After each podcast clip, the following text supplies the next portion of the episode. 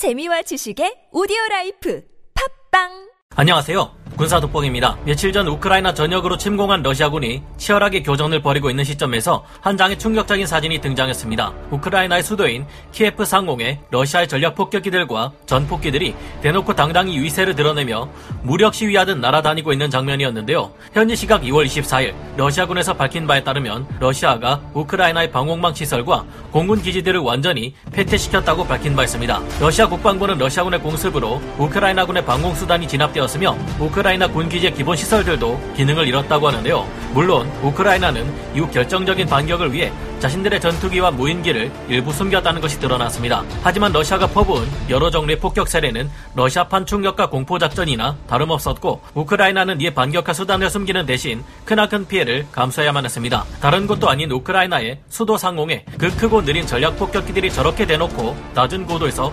날아다니는 것을 보면 어떤 방식으로든 우크라이나의 방공망이 제압당했다는 것을 부정하기는 어려워 보입니다. 이 같은 러시아의 무력에 의한 우크라이나 점령이 중국에게도 영향을 끼쳐 주변국들을 침략하게 만들 수 있을 것이 우려되는데요. 현재 우크라이나 군과 국민들이 혼연일체가 되어 결사항전으로 버틴 결과 오히려 러시아군 병사들이 무기를 버리고 탈영하는 모습들을 보여주기도 하고 있지만 상황이 악화되자 러시아는 결국 손에선 안 될 무기, 핵무기를 사용할 것을 검토하고 있으며 현재 러시아의 토폴 M ICBM 전력과 SLBM을 탑재한 전략 원잠들이 작전 지역으로 이동하는 것이 식별되었습니다. 미국은 이를 걱정할 필요는 없다고 하지만 정작 말은 그렇게 해놓고 핵전쟁 지휘기들을 움직이고 있는 등 핵전쟁에 대비하는 태세를 보이고 있습니다. 러시아가 우크라이나를 정말로 점령해버리면 중국과 북한, 이란까지 덩달아 신나게 설쳐될 것이 우려되는데요. 특히 북한은 러시아 측에 옹호 입장을 보내고 있으며 이제 진짜 핵무기의 필요성을 실감했다며 더욱 핵무기와 각종 유형의 미사일로 우리나라와 주한미군을 위협할 수 있을 것입니다.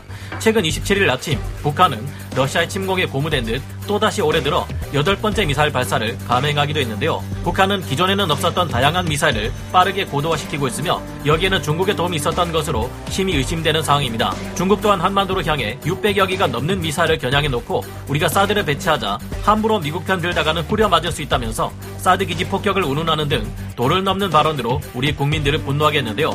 그들은 우리의 사드 배치를 비난하지만 사드는 방어용 무기이고 그들이 한반도에 겨누고 있는 탄도미사일은 단 한 발만으로도 한반도를 멸망이라게 할 수 있는 최악의 공격 무기인 핵미사일이라는 차이점이 있죠. 현재 상황은 어떤 면으로 보나 북한과 중국이 여러 종류의 탄도미사일로 우리 한국을 공격할 수 있음을 부정할 수 없는 일촉즉발의 상황이기도 합니다. 이를 방어하기 위해 대한민국은 자체 미사일 방어 체계인 KAMD를 구축 및 고도화시키고 있지만 사실 문제가 있습니다. 하지만 우리 한국이 줄타기 외교를 해왔던 우크라이나와 달리 확실한 외교적 노선을 설정하고 동맹국들과 힘을 합쳐 통합 방공 체계 한국형 IAMD를 구축한다면 상황은 충분히 달라질 수 있는데요. 우리 군의 미사일 방어 체계에는 어떤 허점이 있으며 IAMD는 어떻게 대응하기 극도로 어려운 적들의 미사일 위협에 대응할 수 있는 걸까요? 지금부터 알아보겠습니다. 전문가는 아니지만 해당 분야의 정보를 조사 정리했습니다. 본의 아니게 틀린 부분이 있을 수 있다는 점 양해해 주시면 감사하겠습니다. 한국형 미사일 방어 체계 KAMD의 약점, 창과 방패의 대결이라 할 수 있는 미사일과 미사일 요격 체계의 발전에 있어 창의 방패의 개발 속도를 압도하고 있습니다. 그러나 우리의 KAMD는 아직까지 미사일을 요격하는 데 있어서 가장 어려운 단계인 종말 단계에 초점을 두고 구성되어 있으며 그렇게 극히 적은 횟수의 요격 기회만이 주어집니다. 사드, 패트리어트 팩3, 천궁 블록 1과 천궁 블록 2 등이 그것인데요. 며칠 전 시험 발사에 성공한 일명 한국형 사드 SM1과 SM2가 개발된다 해도 여전히 마 20까지도 이를 수 있는 종말 단계 적 미사일 탄두를 요격해야 한다는 어려움이 있습니다. 한국형 SM3라 불리는 해상형 LSM이 개발된다 해도 요격 고도가 500km 정도이기에 결국 탄두가 분리되기 전에 정미사를 요격하기 어렵다는 단점이 있습니다. 북한과 중국은 이미 여러 곳을 동시에 핵으로 타격할 수 있는 다탄두를 미사일에 탑재하고 있기 때문인데요. 현재 연구되고 있는 KF-21을 통해 상승 단계 요격 미사일을 사용할 경우 어떤 형태의 미사일이든 북한에서 발사되는 것이라면 원천 봉쇄할 수 있겠지만 문제는 광대한 영토를 가진 중국입니다. 한국의 상승 단계 요격 미사일이 개발되는 시점까지 이를 대체해 요격 임무로 수행할 수단이 없다는 것도 문제고요. 요즘 북한과 중국은 발사 준비 시간을 극도로 줄일 수 있는 고체 연료 탄도 미사일 개발 및 배치하고 있는데 중국 영토 깊숙한 곳에서 이를 발사한다면 현재 우리가 가진 어떤 전투기로도 제 시간 내에 도착해 요격을 수행하기 어렵습니다. 없습니다. 탄도미사일 상승 단계 요격을 가능하게 만들 가공할 극초음속 공격기 등장. 그런데 최근 미국에서 이 같은 역할을 수행할 수 있는 극초음속 공격기가 등장했습니다. 바로 SR-72 다크스타인데요.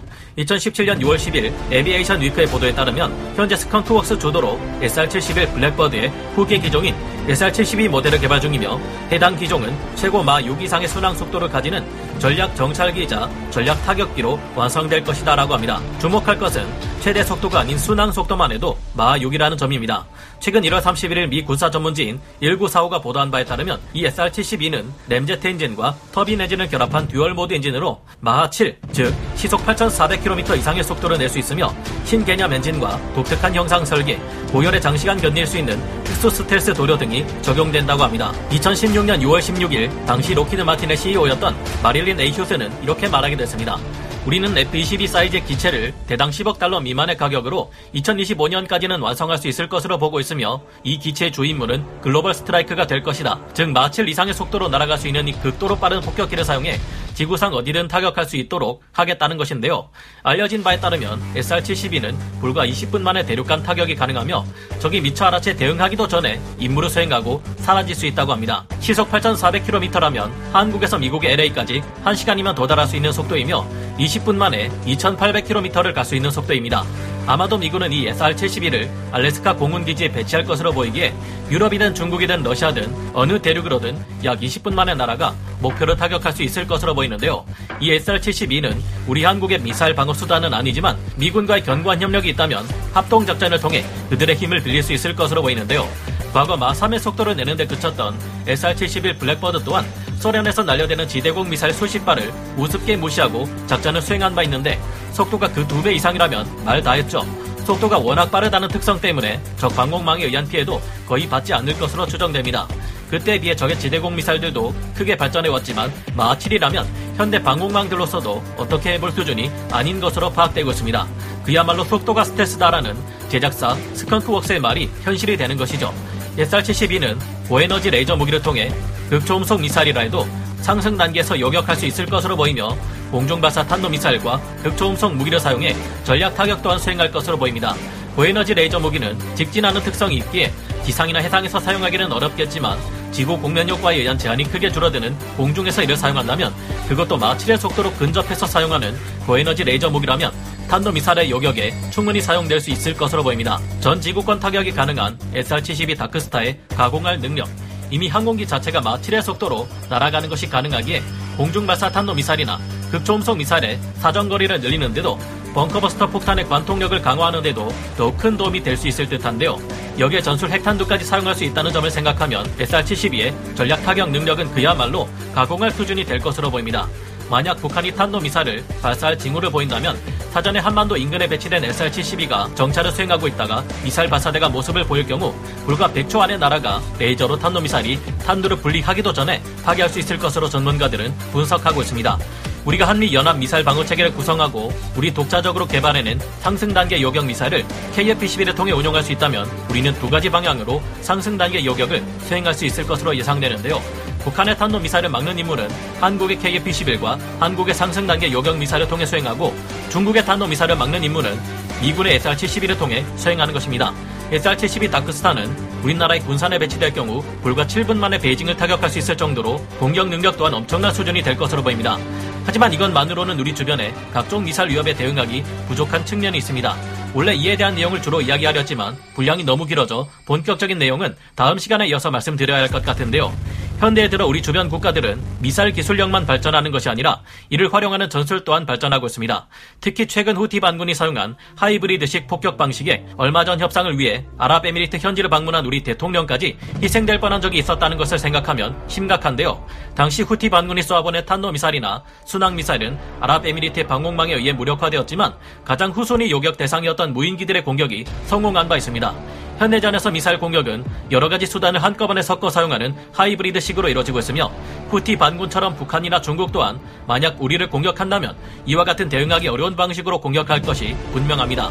그렇게 이제는 미사일 따로 적의 항공기 따로 요격하는 것이 아니라 적들이 사용할 수 있는 모든 형태의 공중 위협에 한꺼번에 대응할 수 있는 통합 방공 체계 구축이 시급한데요. 최근 미국은 항공기와 탄도 미사일, 순항 미사일, 고속 드론, 저속 드론, SLBM, 지대지 미사일 할 것 없이 현존하는 모든 공중의 위협에 맞서 이들 모두를 무력화시키는 통합 방공 시스템을 구축하고 있습니다. 국방비에 천조로 쓴다는 천조국 미국조차 일본과 협력해 미사일 방어 체계를 구축하는데 수백조 원이 넘는 금액과 20년이 넘는 엄청난 시간과 노력을 바쳐온 만큼 현재 우리가 이와 같은 능력을 당장 갖추는 것은 어려울 겁니다.